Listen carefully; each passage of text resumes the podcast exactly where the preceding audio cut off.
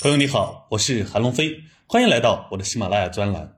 本周前四天市场表现还不错，上证指数大有一举突破前高之势，科创五零也将再创新高。然而周五突然大跌，上证指数跌幅百分之一点九五，科创五零大跌百分之三点八八，半导体大跌百分之五点八一。很多持有科创五零半导体的朋友看着原本不错的收益快速缩水，开始慌了。很多刚刚入手的朋友看到一买就大跌，不知道是不是我一进场行情就结束了？还有很多原本观望的朋友，原本因为涨得太高没能及时上车，看到现在的跌势也不敢入手了。你是属于哪一类的朋友呢？到底该怎么办呢？别急，今天我们借着一周复盘的机会，从整体到局部来梳理一下，相信你就不会这么恐慌了。本周两市成交额平均每天达到一万一千三百八十六亿元，跌幅百分之一点一一，连续五周在万亿以上的水平，结束了三周连涨。具体到主要指数来看，全线下跌，其中中证五百和创业板跌幅较大，在百分之三左右。从连续三周情况来看，第一周大涨，第二周小幅下跌，第三周也就是本周跌幅明显扩大。市场有逐渐走弱的趋势，要谨防风险。心理学中有一个名词叫锚定效应，就是说人在决策时总有先入为主的观念，首次的印象常常会为之后的思考与判断形成向导。所以两周以前市场的赚钱效应给我们带来的感觉，不要成为我们的锚，不要再以为科创五零半导体还能快速连续上涨。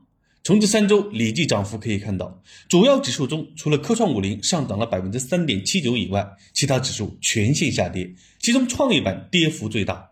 从历年来看，二季度的交易难度呢都比较大，我们要做好心理准备。四月是二季度的首月，上证五零和沪深三百只跌了百分之零点三七和百分之零点四七，还是可以的。本周五的大跌打乱了原本的节奏，浇灭了一部分市场的热情，影响了四月以来的行情数据表现。仅仅一天之隔，就是炎夏与寒冬的区别。后市如何走，也变得扑朔迷离。这是市场的正常现象，还是有意为之呢？值得深思。我以为，当市场继续延续强势上涨势头，一波牛市行情将会很快开启。但这不利于国家希望更多公司上市融资的目标更好实现，需要市场再等一等，等更多公司上市，股市再慢慢火热起来。会与企业实体经济带来更大效果。政策有政策的力量，但在市场面前，最终还是市场的力量更胜一筹。我们只要紧跟市场趋势，顺势而为，就能掌握主动权。那接下来该怎么走呢？科创五零半导体该怎么操作呢？还有上周小伙伴听了我的分享后，刚刚买进的该怎么处理呢？我以为下周市场行情较为平淡，可能提前开启假期模式，不要对行情抱有太大幻想。科创五零和半导体从前面分析中可以得知，依然是强于其他板块的。虽然昨天大跌，但二季度以来还是大幅上涨的。我以为手中早已买入的可以不用太担心，继续持有，以淡定的心态跨越中间的调整期即可。上周刚买入的朋友应该只买了三分之一的资金，手里还有三分之二的资金。我认为下周是我们逢低买入另外三分之一资金的好机会。好了，本周就先分享到这里。我是韩龙飞，祝大家周末愉快。